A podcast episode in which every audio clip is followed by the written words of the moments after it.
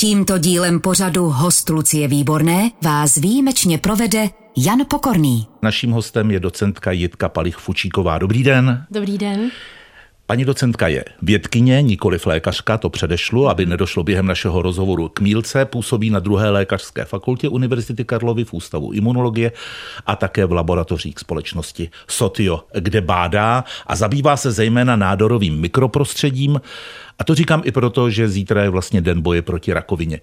E, Tyhle rozhovory jsou vždycky citlivé, protože my budeme možná mluvit o tématech, která vzbudí v řadě lidí, kteří jsou momentálně onkologicky nemocní hmm. nebo jejich blízkých, nějakou naději. Dá se tomu ubránit?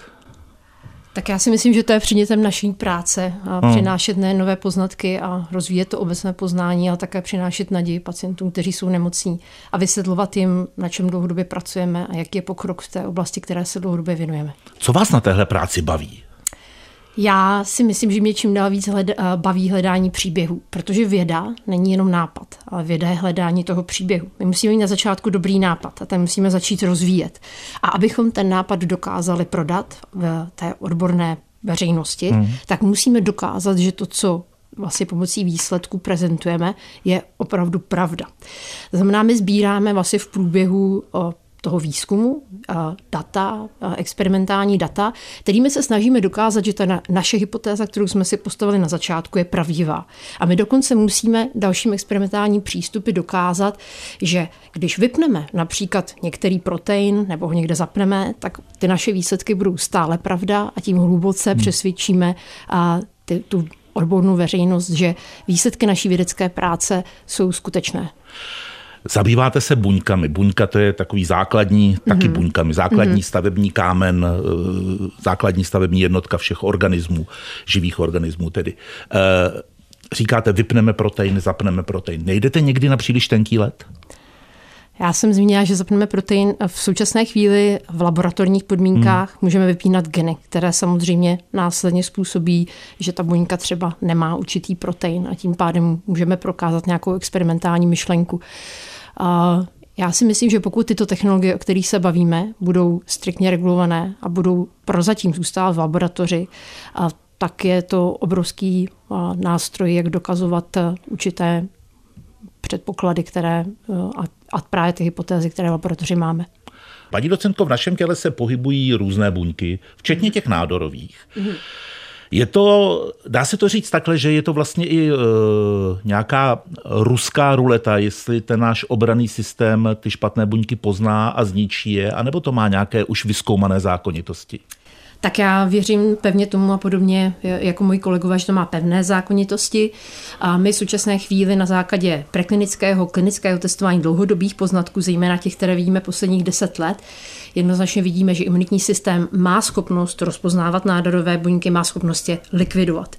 A takový boj vlastně imunitního systému s těmi nádorovými buňkami probíhá v těle každého z nás a díky tomu, že právě imunitní systém ty buňky rozpozná a zničí je, tak samozřejmě nedojde k rozvoji nádorového onemocnění. Nicméně za určitých okolností se může stát, že ty nádorové buňky disponují velkým množstvím mechanismů a snaží se tomu imunitnímu systému schovat. Snaží se schovávat například takové ty praporky, na které, kterými na sebe upozorní ten imunitní systém, že v tom těle hmm. existují. A pokud ta nádorová buňka v evoluci toho onemocnění dokáže se přizpůsobit například i tomu tlaku imunitního systému a dokáže se imunitnímu systému na chvíli schovat, tak ho obehre, tak mu unikne. Začne se nekontrolovaně množit ta nádorová buňka a pak už v tom organismu se může vyskytovat takové množství nádorových buněk, které imunitní systém prostě nedokáže efektivně kontrolovat a dochází k rozvoji onemocnění, nádorového onemocnění. Kde je váš výzkum teď, dnešnímu dni? V současné chvíli nebo cílem naší práce je pochopit, jakým způsobem imunitní systém bojuje proti nádorovým buňkám. My už ve smyslu asi velice dobře víme, jakým způsobem imunitní systém rozpoznává nádorové buňky, ale snažíme se zjistit zejména to, jak můžeme imunitní systém aktivovat, aby proti těm nádorovým buňkám lépe bojoval. To je to, co nás trápí, že vlastně pořád neumíme u každého pacienta, u každého pacienta s, každou, s každým hmm. nádorovým onemocněním, ten jeho imunitní systém naaktivovat tak, aby dokonale bojoval proti nádorovým buňkám. A v tom, eh, v této oblasti se stalo obrovské množství naprosto zásadních výzkumů i klinického testování, které vedlo k registraci nových léčiv, terapie onkologických onemocnění, které označujeme jako imunoterapie. Imunoterapie jsou různé přístupy, které jak aktivně, tak pasivně aktivují tu protinádorovou imunitní odpověď pacienta. Znamená to tedy, že ten imunitní systém je velmi individuální, že není nějaký univerzální napříč lidstvem? Ano, je obrovská heterogenita v tom, jak vypadá imunitní systém, ta protinádorová imunitní odpověď u konkrétního pacienta. Je velká heterogenita mezi jednotlivými nádorovými onemocněními, ale současně také mezi pacienty, kteří trpí stejným onemocněním, což samozřejmě hmm. extrémně komplikuje tu léčbu těch onkologických pacientů, protože my to nádorové prostředí, ten nádor, to nejsou jenom nádorové buňky, jsou to také buňky imunitního systému. A jejich zastoupení, jejich složení, to, jak vypadají nádorové nádorové buňky, jaké mají mutace nebo ty chyby, které vznikly během evoluce nádorové onemocnění, zásadním způsobem bude ovlivňovat to, jak pacient bude odpovídat na imunoterapeutickou léčbu. Ze současného poznání my víme, že některé nádorové onemocnění jsou takzvaně imunologicky aktivní takže u nich imunoterapie funguje výrazně lépe než u jiných hmm. onemocnění. Onemocnění, které velice špatně reaguje na imunoterapeutickou léčbu, je například karcinom vaječníků, kterému se dlouhodobě věnujeme naší výzkumné práci. Ve spolupráci s patologickými a gynekologickými klinikami na Karlově univerzitě jsme vytvořili před sedmi lety takovou velkou pracovní skupinu, já bych řekla velice funkční, a zabýváme se právě tím, jak vypadá ten nádor pacienta s karcinomem vaječníků, jaké buňky se v něm nachází a jak ty buňky ovlivňují ovlivňují, jak se ten nádor bude vyvíjet, jak těm pacientům se bude dařit a jak budou odpovídat případně na imunoterapeutickou léčbu. A jelikož u tohoto onemocnění zatím u karcinů vaječníků není registrovaná imunoterapeutická léčba, tak se tím naším snažením opravdu snažíme posunout to poznání tak, aby jsme v budoucnu i pro tyto pacientky našli imunoterapeutickou hmm. léčbu, která se přiřadí do takové té platformy, eh, té léčby, kterou pacientky mohou dostávat. Já se zeptám, samozřejmě, vy jste expertka a tak musíte občas eh, odpovídat i na velmi laické otázky, ale když vidíte, jak se chovají ty buňky, když vidíte vzorky, eh, teď vám z toho v laboratoři něco vyjde. Jsou potom nějaké vlivy, které můžou mít eh, na imunitní odezvu vliv, které dosud ta věda neumí tak úplně popsat? Myslíte takové ty základní hmm. fyziologické projevy? Nebo ano, ne, ano. Ne, ne léčbu. A samozřejmě, tak naprosto jasné je, že udržování nějaké psychické a fyzické pohody naprosto přispívá ke správné funkci imunitního systému. Dlouhodobý, chronický, ten, ten těžký stres jednoznačně poškozuje imunitní systém. Na to Dobře, a když ten pacient, já vím, že nejste lékařka, když ten pacient dostane tuhle zprávu, no tak se no, moc jasně, do pohody nedá. No. Ano, tak tam uh, asi na to nedokážu erudovaně odpovědět, ale zde je potřeba pak podpora odborníků, kteří se už i v té onkologické péči začínají objevovat, kteří opravdu pomáhají nejen léčit, to samotné onemocnění, ale pomáhají s psychickou podporou těch pacientů, což já samozřejmě toho se nesmírně vážím, ten opravdu hrozně potřeba. Co je pro vás ještě největší tajemství v tom vašem oboru? Těch tajemství je velké množství. My, my v současné chvíli eh, víme, jak vypadá například eh, imunitní systém eh, v nádorovém mikroprostředí, jaké buňky se v nádoru vyskytují, ale neustále přicházíme na nové poznatky. Představte si, že vlastně pouze přibližně před 15 lety jsme teprve zjistili, jaké jsou ty základní mechanismy, které vedou k inhibici té imunitní odpovědi přímo v nádoru. Za to byla také udělena Nobelova cena za medicínu v roce 2018 a to, to se bavíme o opravdu nedávné nedávné době, kdy vědci přišli na to, že jedním ze základních mechanismů, který vede k tomu, že se imunitní systém, že imunitní systém přestane bojovat proti nádorovým buňkám, jsou opravdu molekuly, které se nachází na povrchu bílých krvinek, které, když docestují do nádoru tak a přiblíží se k nádorové buňce, tak ta pomocí dalších molekul, které se přiblíží, může vlastně vypnout ten, ten lymfocyt, tu hmm. bílou krvinku a způsobí to, že ta bílá krvinka nedokáže v tu chvíli bojovat proti nádorovým nádorovým buňkám. Tito vědci, kteří byli oceněni Nobelovou cenou, také vymysleli to, že my můžeme tuto vazbu nádorové buňky a, a té bílé krvinky blokovat pomocí monoklonálních protilátek. A to rozpoutalo obrovskou revoluci v léčbě onkologických pacientů, protože to jsou protilátky proti takzvaným kontrolním bodům imunitních reakcí, anglicky nebo odmě se tomu říká checkpoint inhibitory. A to byla léčba, která změnila opravdu v léčbu onkologických, některých onkologických onemocnění. Ono se to používalo i v době vrcholícího covidu, ty, nebo to, je, to jsou jiné protilátky? To jsou jiné protilátky. To jsou, to jsou jiné. Protilátka je vždy produkt imunitního systému, systému, bílkovina, kterou produkuje imunitní systém. A paní docentko, ten, když ten imunitní systém zjistí, že začal prohrávat s těmi nádorovými buňkami, nebo že není úspěšný v souboji hmm. s nimi, to je hned, to je takhle jako během vteřiny, nebo je to postupný proces? A Rozvoj nádorového onemocnění je dlouhodobý proces. Ten nádor je komplexní, dynamicky se vyvíjící struktura, která se neustále mění. A my velice dobře víme, že ten imunitní systém na začátku toho onemocnění i v tom nádorovém mikroprostředí, v prvních stádích onemocnění, ještě disponuje určitými mechanismy, jak může bojovat s mhm. nádorovými buňkami. Ale čím déle to onemocnění trvá, tak opravdu dochází k tomu, že se ten imunitní systém postupně vyčerpává. Stane se tam jednak to, že se vyčerpávají ty bílé krvinky, ty T lymfocyty, ale současně i z buněk imunitního systému, které nám byly dříve prospěšné, se vlivem toho nádorového mikroprostředí těch nádorových buněk stávají buňky, které jsou buď nefunkční, anebo napomáhají těm nádorovým buňkám. Ten nádor dokáže konvertovat, změnit buňky prospěšné, buňky, které mu naopak prospěšné, myslím, protinádorové imunitě, v buňky, které naopak naopak potom pomáhají hmm. nádorovým buňkám. A když mluvíte o nádorovém mikroprostředí, o čem to vlastně mluvíte? Um, ten nádor jako takový nejsou jenom nádorové buňky. V nádoru pacientů se nachází samozřejmě další struktury, ale nachází se tam imunitní buňky imunitního systému, které dokážeme pozorovat přímo v těch nádorových ostružcích. A to je pro nás to, to zásadní, čemu se v laboratoři věnujeme. To je to, na co se dlouhodobě díváme do mikroskopů pomocí jedinečných nových technologií, se snažíme sledovat, kde se ty buňky nachází.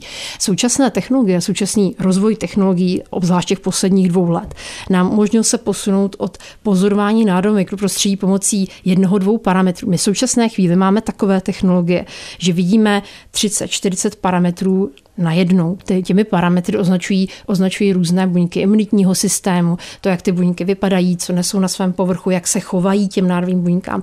Takže najednou v mikroskopu uh, vidíme hlubokou informaci o tom, jak vypadá nádorové mikro, mikroprostředí konkrétního pacienta. A to současná, ta současná nádorová imunologie a imunoonkologie se posouvá do tzv. multiparametrického hodnocení. My pomocí dalších technologií, jako jsou molekulární metody, můžeme velice hluboce zkoumat, jak ten nádor vypadá. Což by v budoucnu mělo vést něčemu, hmm. čemu říkáme personalizovaná terapie pacientů. Posloucháte podcast Host Lucie Výborné. S docentkou Jitkou Palich Fučíkovou jsme si před chvílí povídali i o moderních technologiích, které pomáhají e, v její vědecké práci, takže dávno už to není mikroskop, jenom mikroskop. Co je tedy takový jako poslední hit?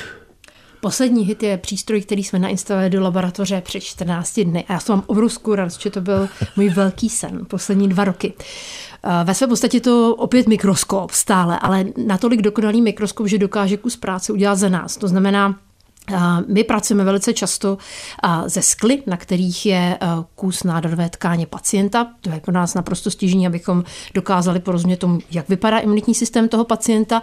A tenhle přístroj dokáže udělat to, že nám to sklo nabarví během dvou dnů sám pomocí několika parametrů, sám nám ho naskenuje a my pak přijdeme už ne k mikroskopu, ale k programu na obrovském monitoru a vidíme ten nádor jako komplexní strukturu, která vlastně, ve které víme spoustu informací, které můžeme korelovat s tím, jak se pacientovi daří, jaká byla jeho odpověď na imunoterapii a lépe porozumět tomu, která je ta skupina těch pacientů, kteří nám z té terapie profitují. A když něčemu lépe porozumíte, respektive když dokončíte nějakou vědeckou práci, mm-hmm. tak eh, to oznámíte lékařům, patologům v odborných časopisech, nebo co je, co je vlastně výsledek? Cílem naší práce je komunikovat výsledky naší vědecké práce ve veřejných nebo odborných časopisech. To je stále hmm. vlastně ten, to hlavní snažení každého vědce publikovat výsledky své práce. Samozřejmě uh, ideálně také patentovat výsledky práce a ideálně převádět do klinické praxe, což se v našem případě na našem pracovišti velice aktivně daří, na co jsem nesmírně věčná. Nicméně základem je opravdu publikovat výsledky ve vědeckých časopisech, což je samozřejmě velice zajímavá kategorie té naší práce. Existují různé vědecké časopisy s různými takzvanými impact faktory, které označují, jak ten časopis je kvalitní. A to je Já bych řekla hmm. velice klíčová věc, kterou bych ráda zmínila.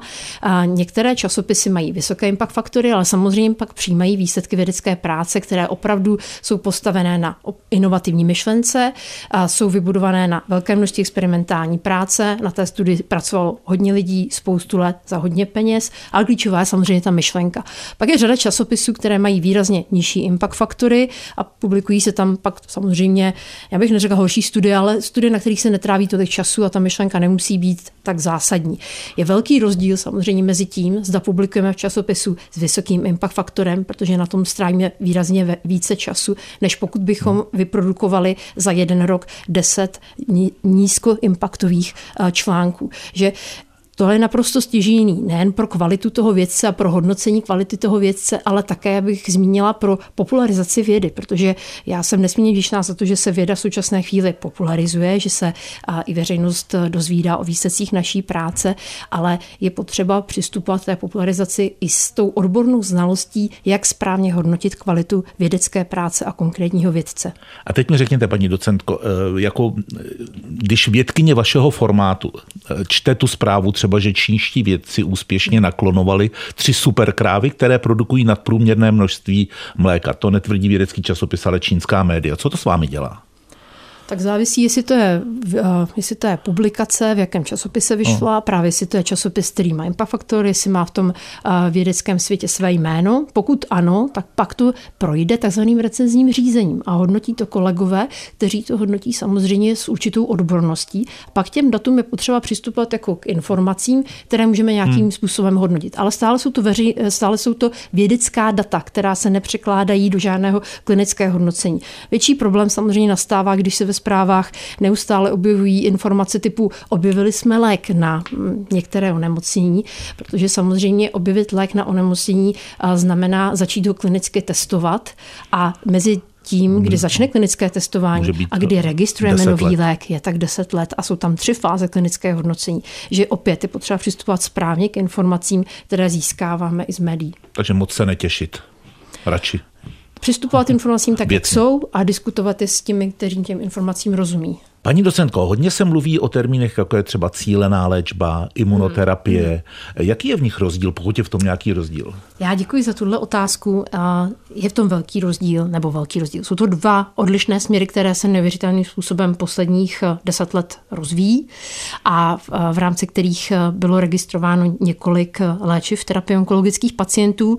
Jako imunoterapii označujeme ty léčebné přístupy, které aktivují imunitní systém pacienta. Jak už jsem zmínila, buď aktiv aktivně nebo pasivně tomu pacientovi prostě pomáháme naaktivovat jeho imunitní buňky, aby dokázali bojovat proti nádorovým buňkám. Cílená léčba, někdy také označovaná jako biologická léčba, je terapie, která cílí na nádorovou buňku. Na, já bych řekla možná na achilovu patu té nádorové buňky. Tam si najdeme prostě nějaký mechanismus, nějaké vnitrobuněčné děje, které můžeme zacílit a tím tu nádorovou buňku vypneme, zabijeme, zničíme, zlikvidujeme. A ne vždy se to označuje správně jako biologická léčba, je to na základě toho, že právě ta cílená léčba je postavená v některých případech na tom, že tou klíčovou molekulou je opět protilátka, tedy bílkovina imunitního systému, která cílí na nějakou unikátní strukturu uvnitř nádorové buňky nebo na jejím povrchu. A jak jsem zmínila, imunoterapie, jako imunoterapie jsou tedy označovány různé přístupy. My si nemůžeme pod pojmem imunoterapie představit jediný Jeden. léčivý přípravek. A v současné chvíli imunoterapie představuje velice progresivní směr léčby onkologických onemocnění. Nehovoříme o žádné alternativní léčbě. Je to, je to směr, který velice silně přibyl těm základním metodám léčby onkologických onemocnění, jako je tedy chirurgická léčba, chemoterapie, radioterapie. A imunoterapie v budoucnu, nebo jak naznačují ty současné poznatky, bude více a více spoléhat, nebo ne spoléhat, ale budeme stále více kombinovat různé hmm. imunoterapeutické přístupy. A to je předmětem velice intenzivního klinického hodnocení. Právě to načasování a ty správné kombinace se hodnotí velké množství klinických studií. Je to dáno tím, že ty různé imunoterapeutické přístupy mohou ten imunitní systém aktivovat různými způsoby. A právě proto my pokud je vhodně skombinujeme a to kombinování načasujeme, tak těm pacientům můžeme ještě výrazně více pomoci. Víte, že se nedivím, že jste dostala cenu Neuron? Jo, já se občas divím, ale za tu cenu hrozně moc děkuji. Povídáme si dnes s Jitkou Palich Fučíkovou, zejména o nádorových eh, onemocněních. Zítra je Světový den boje proti rakovině. Jaký mají smysl tyhle dny? Já myslím, že poukázat na to, že ten boj vedeme všichni spolu, že eh, v laboratořích jsou věci, kteří se snaží zlepšit naše poznání a vyvinout nové technologie. A jsou týmy, které testují obrovské množství preparátů, které se snaží v následujících letech dostat do léčby. Jsou lékaři, kteří léčí každý den pacienty, že vlastně je to systém, který se snaží to, co vnímáme v současné chvíli jako fatální onemocnění, dovést do stavu, kdy budeme o nádorových onemocněních hovořit jako onemocněních, které dokážeme léčit. Při té léčbě imunoterapií, o které se hodně bavíme, se vždy udává, že vy to sama říkáte, že funguje jenom u určitého hmm. procenta pacientů. Když se podíváme, jak vy potom převádíte výsledky toho vašeho bádání, jak se převádějí do lékařské praxe, jak to vlastně vypadá? Eh, to je velice dobrá otázka, protože pokud my zjistíme, že z té dané léčby profituje jenom určitá skupina pacientů, tak na základě toho, jak probíhá současné klinické testování, tak musíme opět ten lék províst novým klinickým testováním a hodnotit jeho účinnost jen na té už vybrané skupině pacientů.